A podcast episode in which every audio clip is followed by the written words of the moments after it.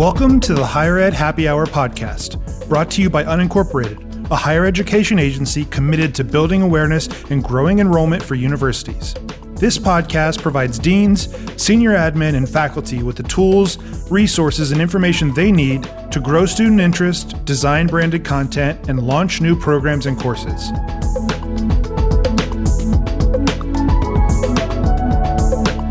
In this episode, we'll be discussing how academics can find success and fulfillment in their careers.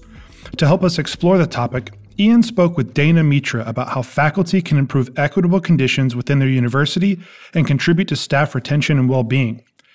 Dana is a professor of education policy studies at Pennsylvania State University, and she recently released a book entitled The Empowered Professor Breaking the Unspoken Codes of Inequity in Academia.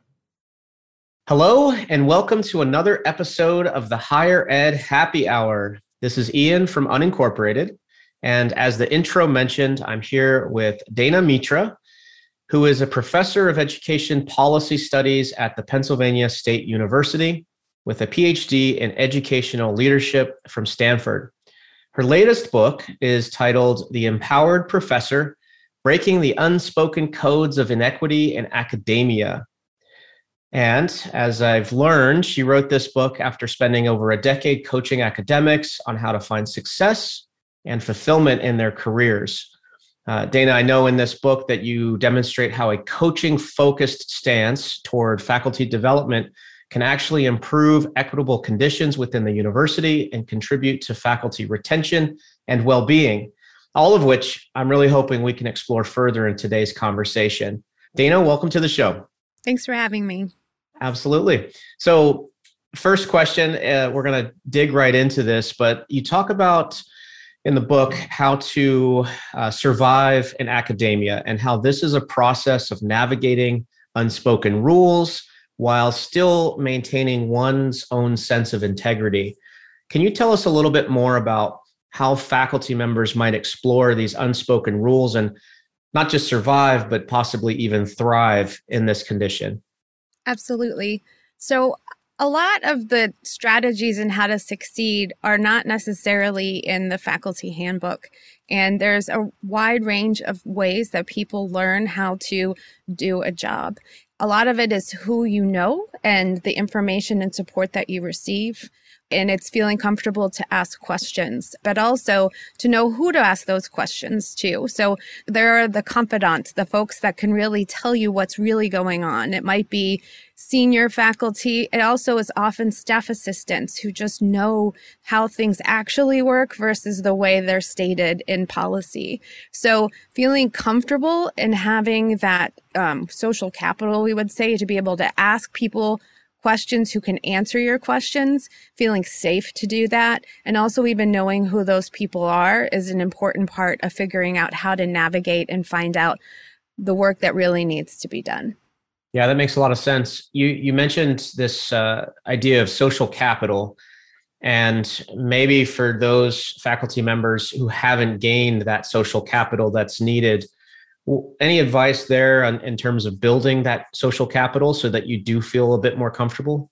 Yeah. So part of that is really identifying folks that you feel are safe um, and would that you feel comfortable asking questions to. Also, really taking up offers of welcome. If you ever want to grab a cup of coffee, say yes to all of those. I'm always surprised as a more senior faculty member the times that people don't take me up on the opportunity to to meet whenever I make that available. And real and taking the time to get to know every person from the mail deliverer to the staff assistants to you know, and they each serve a different role in terms of understanding an institution and being helpful, as well as just by, by coming to know people, you'll feel more a part of the community. It's really hard right now in this COVID environment where some folks have started a job where they've never met people in person. So, you know, the normal strategies might be show up to meetings early and leave late so you can have those informal conversations, stop by desks and introduce yourself. And now it might be more intentionally, whether it is logging onto a Zoom call earlier, but also having to really make the time to ask people if they have 15 minutes to have a phone conversation or take you know these days i often ask will you, would you like to go for a walk? or um, if you're not safe to sit and have a cup of coffee.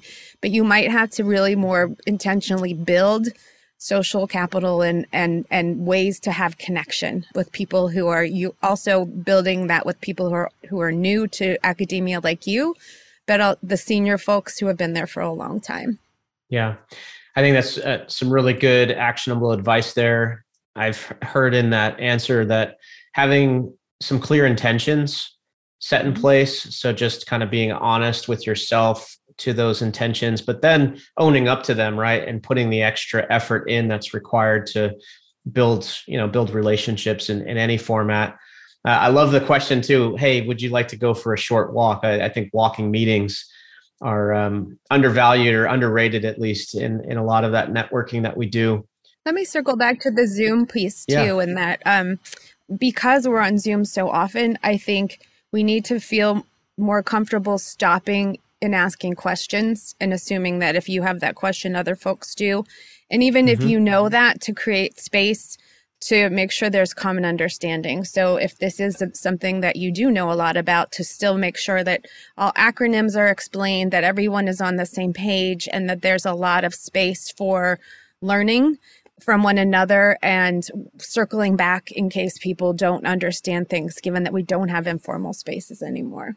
Yeah, that's true. Is there more? This kind of relates to the next question, but uh, are there some assumptions or maybe more hurdles put in place for a faculty member? Maybe because they're afraid of speaking up or afraid that they don't know all the acronyms or asking the, say, the, the dumb question. Are, are there more hurdles in that sense? Absolutely. And so it may be your personality, whether you're shy or outgoing, but also certainly if you're um, somebody who's not in the majority in a space based on any any sort of identity factor, that can feel a little bit more um, confusing or harder to to ask those questions. Mm-hmm. And so on the leadership side or side of where folks are the ones who are trying to create a context it might involve not only just trying to be really thoughtful about what are we not saying there, what's assumed information, but checking prior to anything that's really critical, having sounding boards in places to ask, does this make sense? What are we missing? Um, are we hearing all the voices in this conversation, um, especially in this time where communication is so hard and we've lost a lot of that connection? We need to really go out of our way to make sure that we're circling back to people and that there's that those lines of communication. I think without the meetings that we normally have, and Zoom being a difficult space, we're much more likely as leaders to just reach out to one person to solve a problem than to maybe bring something up that normally would have happened in a bigger meeting. And that can be really problematic in terms of trust and in terms of feedback and voices and making sure that that this really is a, a, shared understanding and a shared process. So we have to almost go the extra mile to create more spaces for that to happen right now so that everyone can be on the same page. Yeah. Well said. So we've i think been looking mostly from the faculty point of view and we'll probably continue to to keep that point of view for most of our conversation. But turning the table for a moment and looking at the leadership point of view and those who are in leadership positions who do listen to this podcast what you what you call out in the book is that as leaders they may not realize that they have what you've called these embedded assumptions about success. Mm-hmm. And so again from a leadership standpoint why is it important for us to recognize these embedded assumptions it's really at the heart of when we're trying to solve the puzzle of how can we create more in- inclusive spaces spaces that where we can retain faculty of a variety of race ethnicity gender stances without having that space of feeling like you belong and that your voices are heard. It's you you don't want to stay and you don't feel comfortable putting your your your voice out there. So so part of that is even understanding what what are critical decisions to be made and really understanding what's important around that. In universities, there's usually an expectation that faculty share the governance structures, for example. And as I said in our previous question, a lot of times we've been so busy just trying to make up policy on the fly right now in a crisis that a lot of those shared processes and the time that tends to be taken to make difficult decisions has gotten shortcut and we're really in a need to re- not just rebuild structures that were there, but even build new ones in this new version of are we in person, are we not in person, to make sure that we are having voices heard. Universities also really need to understand the this extensive research on the value of mentoring and collaboration and mentors take all sort of shapes and sizes and i talk about this in the book a lot around there are you know mentors can be people much more senior or someone just a couple years um, more senior as well and uh, we tend to need more than one mentor. So there are some that are more about giving that confidant space where if you need to close the door and share emotions that may not be acceptable in a bigger space frustration um, exhaustion those types of things. So a safe space that there are other mentors that may not really be good at that emotional side of things but are have a lot of political power have a lot of connections can introduce you to spaces to to grant money to um, professional opportunities. So there's the creators and the connectors. And there's also people who can speak on your behalf to recommend you to places. And sometimes there just really isn't a mentoring space within an institution that's a good fit. And that's where hiring an external coach might be what you need as an individual to be able to find that um, neutral and but yet someone who's surely on your side of things. And universities are also increasingly hiring coaches to provide more of a tailored support mechanism. If you hire a faculty member and you really want them to succeed, you know, it's far more affordable to invest in their success than to have them fail and have to start over. So taking that time and that eh, those resources to to to slow down and bring them the connections that they need to understand what they need to do and to feel supported is is really a wise strategy. That's so well said. Thank you for laying that out. I think that part of any actionable change includes some level of awareness or assessment. So let, us say that we do have these biases or these like embedded assumptions about success. Are there ways that we can just kind of wake up and, and see, become more aware of where those biases or maybe where those assumptions live?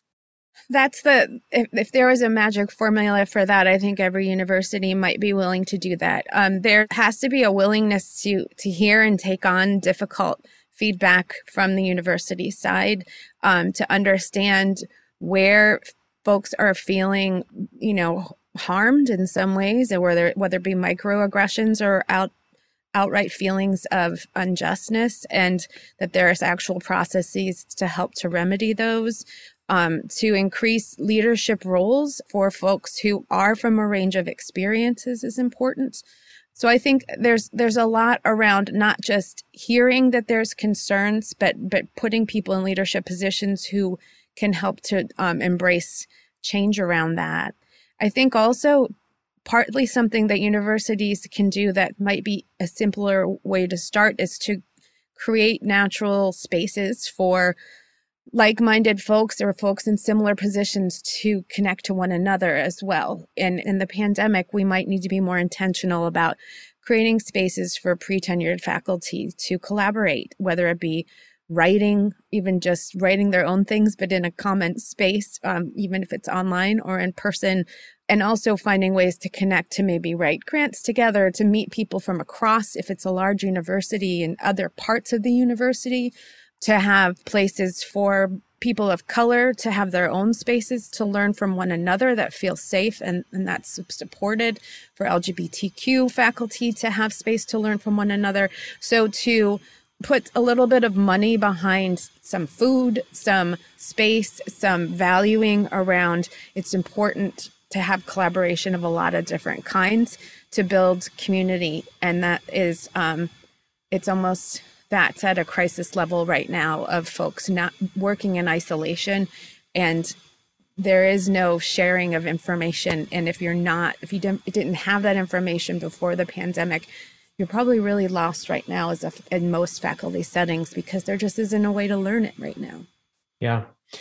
So part of this it, it feels like is to be again this word intentional about how you're uh, building community and the investments that you're making in order to facilitate community building and maybe setting up these forums and really embracing not just like peer to mentor you know one to one but you know peer to many mentors and and helping support faculty in that way. I know a coach can be a, a good place to to help facilitate that and i think part of this also comes back to the dialogue that you actually are having you know with say the senior administrator who's reviewing your file uh, each semester uh, each year. Are there ways that thinking of, of that review process are there ways that universities can better communicate the expectations that they have of their faculty? This is certainly something that i think most faculty would love to have a broader range of, of knowledge and understanding about that um, i think universities get concerned about saying what expectations are because it can lock them into a certain set of criteria that then um, if there is a conflict around someone being promoted, then that that's evidence that could turn into a lawsuit. So I feel that universities are often concerned about being specific because the specificity may come back to harm them. And we really need to get past that and find ways to get real clarity on what kind of work is is valid and important and important in the process. Um, again, sharing information around that's important, but it also may mean if we're going to hire a broader range of perspectives, we need to value a broader range of work, whether it be genres or or types of scholarship. That what we consider to be high quality has to be an inclusive version of what quality means. And also that if there are concerns and process that there's truly processes by which um, these concerns can be heard. So so mm-hmm. there's all those different pieces around that.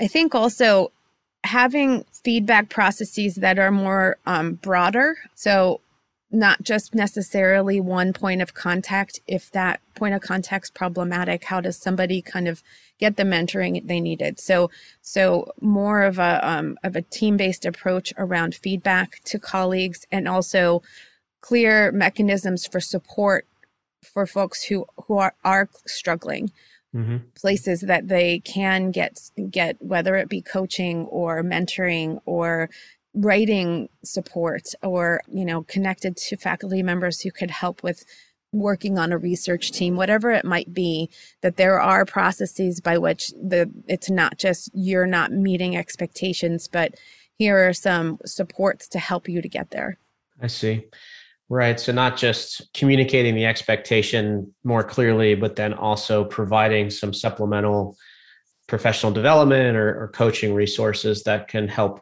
enable that that growth or help enable the faculty uh, improve on those marks.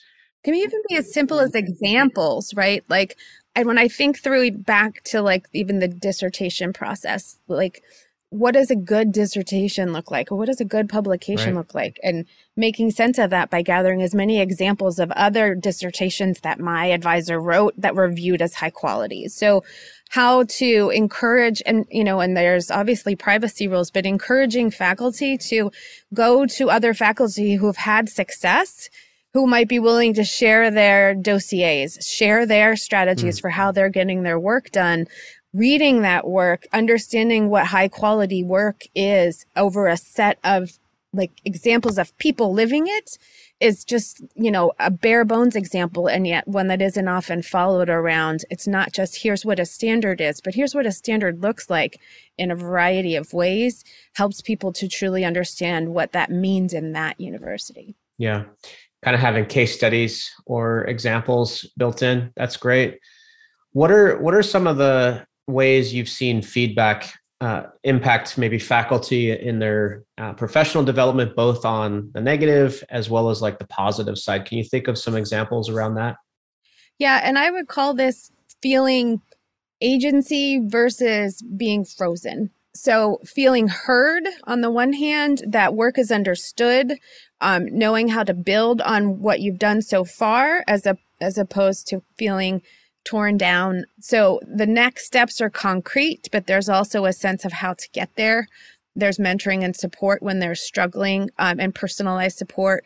I'm also, this is something that's a bigger step than, than examples, but there's a lot of times where we really do need to slow down review processes. Why does it always have to be a six year process, for example, for tenure?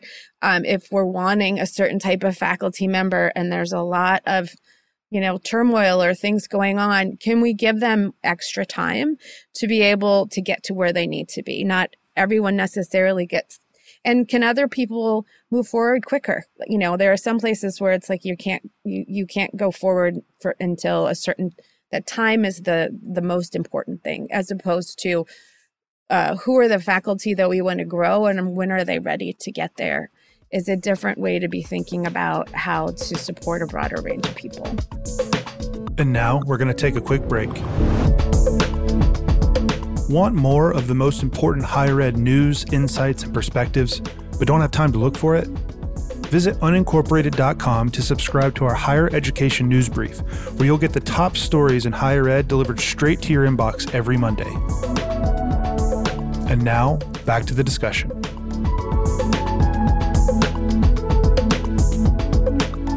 I, like this comparison you made between feeling a sense of agency versus feeling frozen.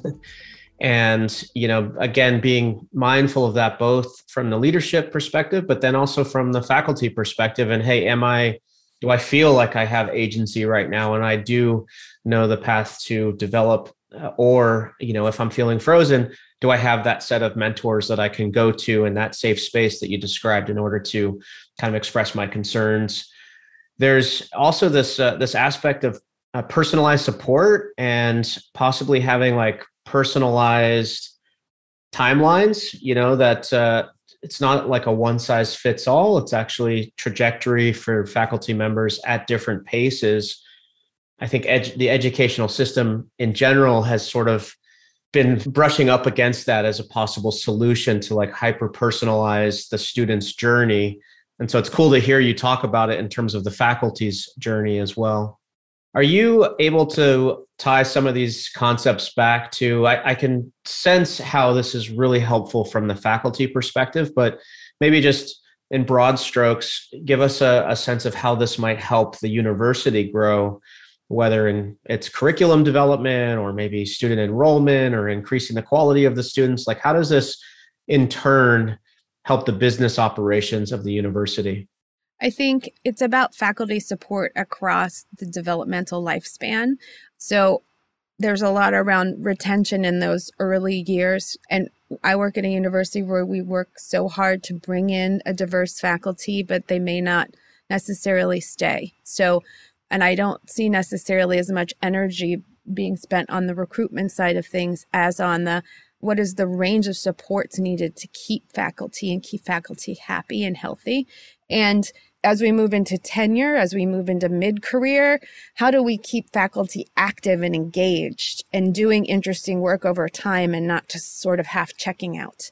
So, finding ways to connect to purpose and values and work that seems meaningful feeling like one's contribution matters in all parts of, of the academy is, is an important part of this a university is, is only as strong as its people. So as we want to keep what's working and we need to keep people happy and productive in order for students to feel inspired for grants to come in for service work to be done effectively there needs to be trust between faculty and administrators faculty need to feel like they have a voice and agency in decision making processes.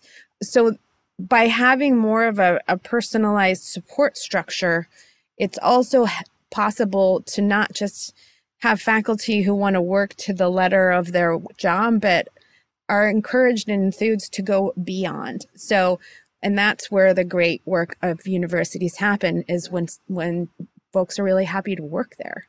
So I would say that's a big piece of it and providing spaces and places to do that kind of um, work. And, and I, I, think another one is, you know, there's such a concern about budgets, obviously, and just the financial structure of universities really changed dramatically in the recession and never fully turned around and with the pandemic was another huge financial hit and an awareness that being financially you know as we as you would say penny wise and pound foolish around mm-hmm. what are ways that a little bit of funding and support to build collaborations to provide ways to bring people together actually sparks that informal trust, that space to ask questions, that space to learn how to collaborate together to encourage innovation. So, in this space where we're not talking as much and we don't know each other, we're not going to invent and and have that innovative space to do the work that could be done. We're only going to be doing the work that we're asked to do and not necessarily wholeheartedly. Yeah. Yeah, I, I know that a big part of this equation is to kind of attract new faculty and get like additional thought leadership coming into your university but as you mentioned budgets are a big concern and you know how we're spending each line item is an important aspect to um, kind of again the operations behind the uh, behind the system and it must be maybe you found this in some of the research it must be cheaper to retain coach and engage current faculty than it is to actually go and find, recruit, onboard, and train new faculty. Would you agree with that? Absolutely, and it helps to grow the the culture. Um, it grow in folks who are happy to be there. It's you know I think of all the emphasis placed on that in, in in tech firms and you know the Silicon Valley of of creating really basic working conditions that that help folks to want to work really hard. Um, you know, this is creating containers in which folks work long hours because they feel valued, they feel welcomed, they feel like it's a space in which they want to be. And that leads to huge productivity gains, that leads to sh- huge increases in output. Um, so, so that's just kind of like a basic formula of how all business and leadership literature are talking about. It's just harder to quantify that in an academic space than a space where um, where things more easily turn into dollar signs. But certainly, they do turn into revenues in terms of of reputation, grants, student satisfaction, and retention, among other things. Mm-hmm. Kind of comes back to this idea that you shared with us on helping faculty to feel a sense of agency and creating some of those processes or the feedback loop or these safe spaces so that they also feel valued and inspired. And of course, that's going to increase productivity and the brand equity, whether you're in higher education or in any other vertical or any other industry. One of the one of the things that stand in the way, I think, of maybe feeling super motivated to get out your next paper or do the next body of research is how you describe this imposter syndrome. And this was cool to actually see a fairly, you know, common concept being applied yet again to higher education. But imposter syndrome from the faculty's perspective could be in the publishing process, hey, I'm not good enough, or in performance, which we've talked about. These these reviews that they get, maybe they've gone awry, or maybe there isn't that kind of direct, open, honest feedback that helps encourage development so maybe uh, all things, you know, kind of set to the side for a moment. If I'm a faculty member and I have this inner critic or this uh, imposter syndrome, how might I take back some of that agency and get out of this stuck pattern that I'm feeling? I'd say majority of my clients are folks who have had a couple bad cycles of trying to publish a paper stacked on top of one another, maybe a bad review, and they've just lost their mojo and lost their sense of feeling like this is something that they can do or that they might even want to do. And so the the common thread between a, a really wide-ranging amount of stories is this sense of reconnecting them to who they are and why they're doing this work in the first place. And we don't tend to go into academia to make it rich. you know, we're here to because there's something that it, we're really passionate about. There's some content that we end up thinking about, you know, no matter if we were to get paid or not, we're passionate about the writing that we do, the research, the discovery, the knowledge. And so it's partly reconnecting people back to what lights them up and what specifically is my, your individual spark or talent that has a certain lens on whatever it is that inspires you that no one else has. And that's why you wanted to do this work in the first place. And a lot of what happens when you get negative feedback is a question as to whether you do have something that is worth contributing. So it's turning that external judgment into internal purpose of remembering that I do have something of value and this is important to me. This is work that I do choose to do. Sometimes it's counseling people out of academia. This isn't but 99% of the time it's a it's a remembering of what it is that matters. And then for some it's helping my clients to um, articulate their work more directly, more clearly, maybe sometimes making their writing stronger, but also just getting clearer on the type of work they want to do versus they're feeling they should be doing.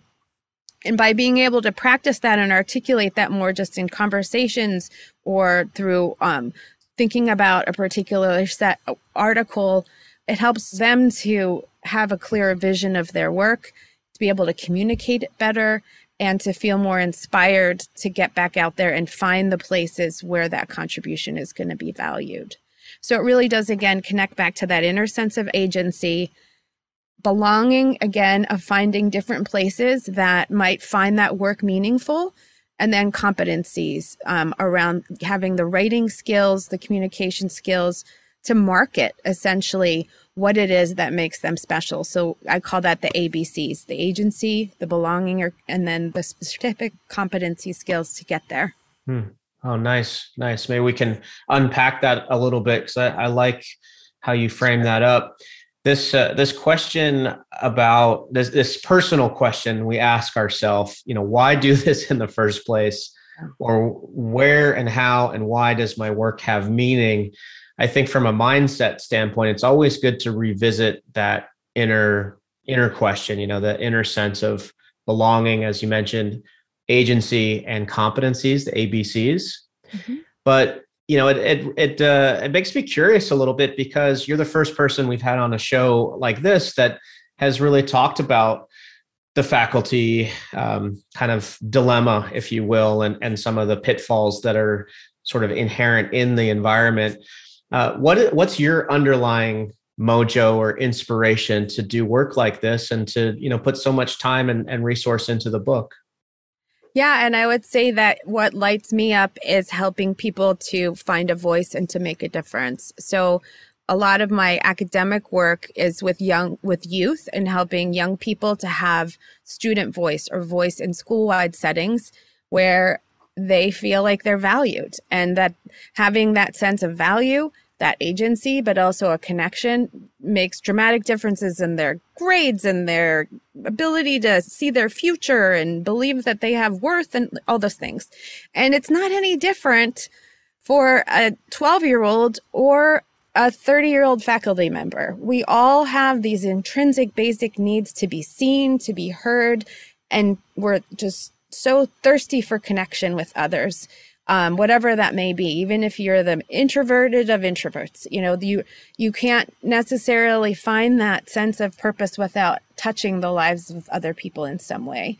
And and then it's just like what and then what are the basic skills that are needed to get there that we don't often necessarily teach about how to communicate and how to make those connections. I think what's different in the current world of not just academia, but all workplace cultures is that we expected the structure and scaffolding to work to solve some of at least the connection and belonging problems of we were mm-hmm. working mm-hmm. in common spaces until a few years ago.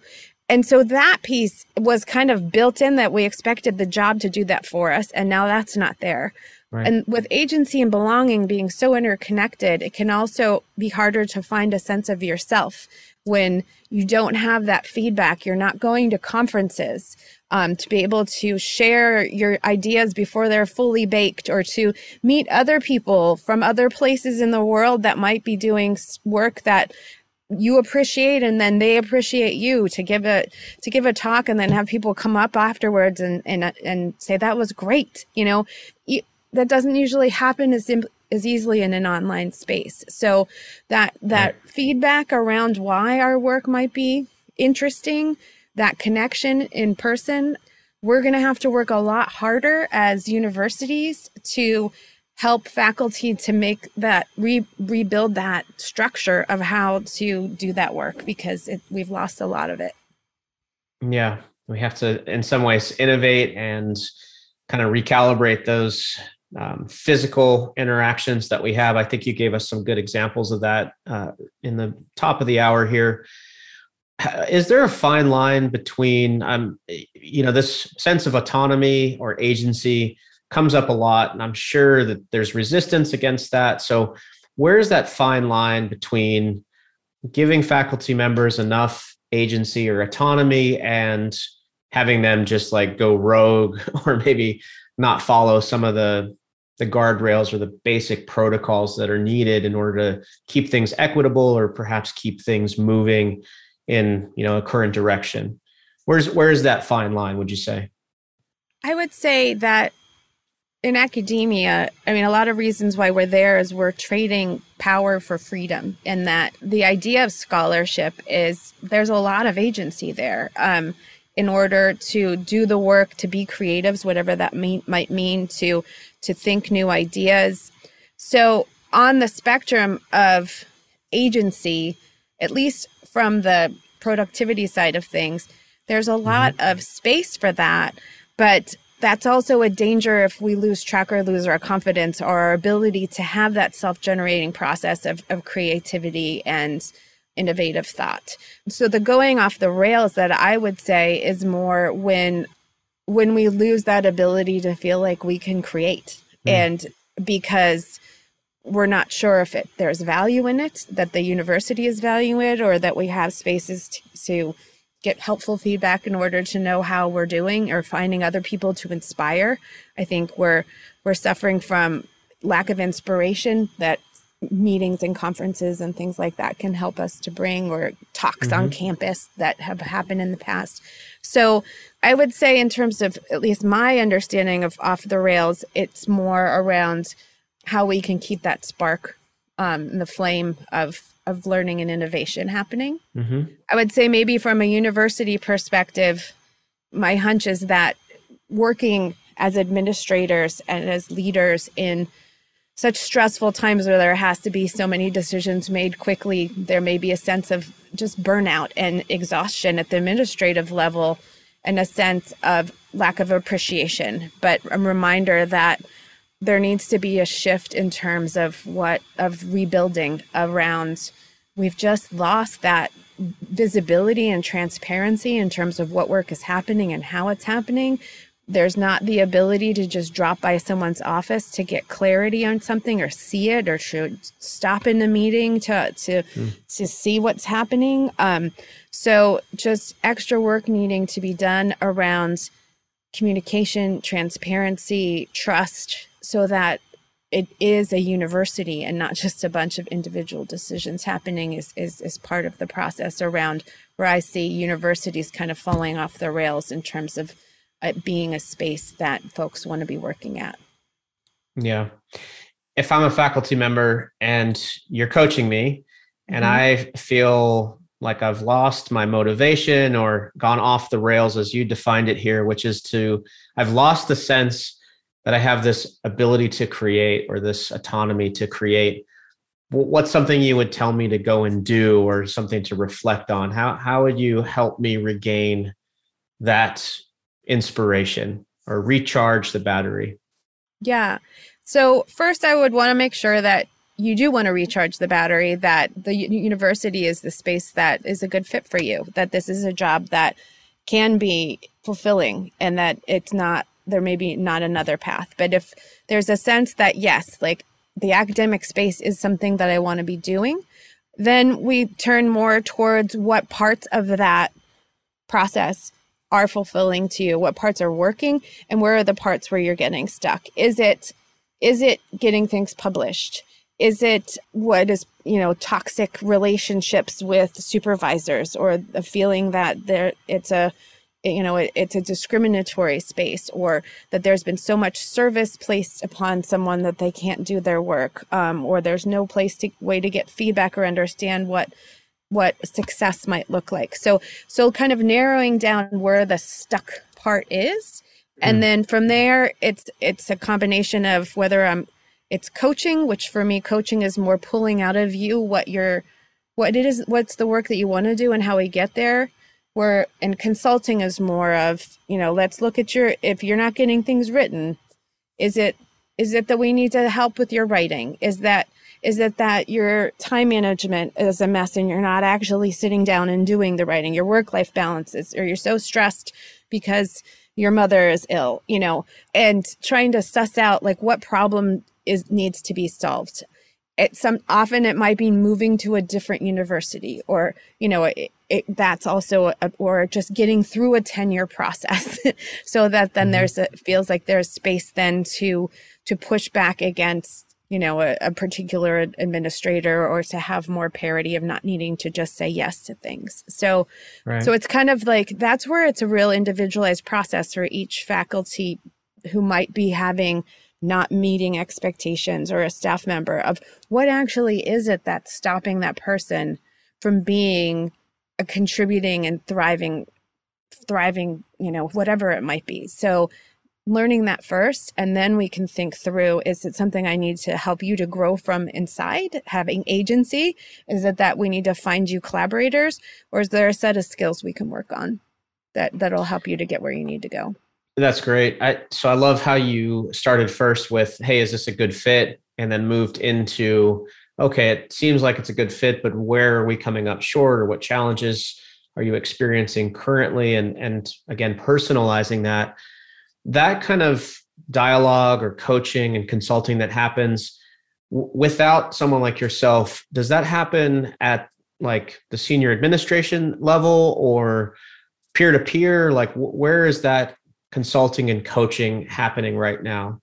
If there's a talented supervisor so my my role as a professor where i am that would be a department head you know and i've been fortunate to have leaders ahead of me who really i do feel have my best interests at heart and I can ask those questions, but I also feel that they're really good at having a real distributed model of leadership to try to have not just that one point of contact but to encourage conversations with with more senior colleagues to encourage junior colleagues to have those collaborative features. So i think again, that gets back to gathering the information needed to be successful and to feeling safe in those spaces that I'm actually wanted here and that my work is valued and that I can ask questions if I need be. So I think in order to do that, there has to be like meetings where I can ask questions or ways that I know I can meet people who may be in other parts of the university and that just, you know, sometimes just a little bit of resources around encouraging those those initial conversations can help to really grow so that there aren't just one single points of contact. There's a wide range of places where people can ask questions and get support and find and be heard and um, all the things. Yeah great emphasis there on distributed points of leadership. I think that's a really uh, powerful phrase and, and concept it goes back to how you were describing you know not just having one mentor but multiple mentors and just the importance there leveraging it from the leadership perspective but also leveraging that or or looking for that from the faculty perspective. Dana thank you for all of this great guidance you've provided. It's uh, it's a lot to think on and you've given us some some key actions that we can take as well. Are there any maybe final words or final coaching and advice that you would like to leave us with?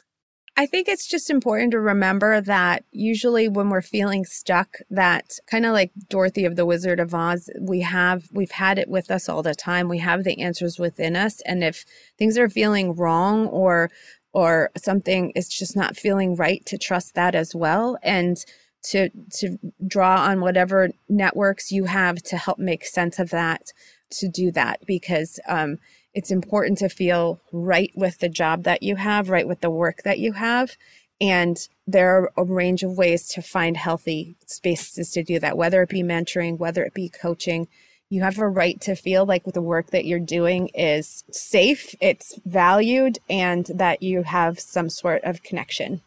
Mm-hmm.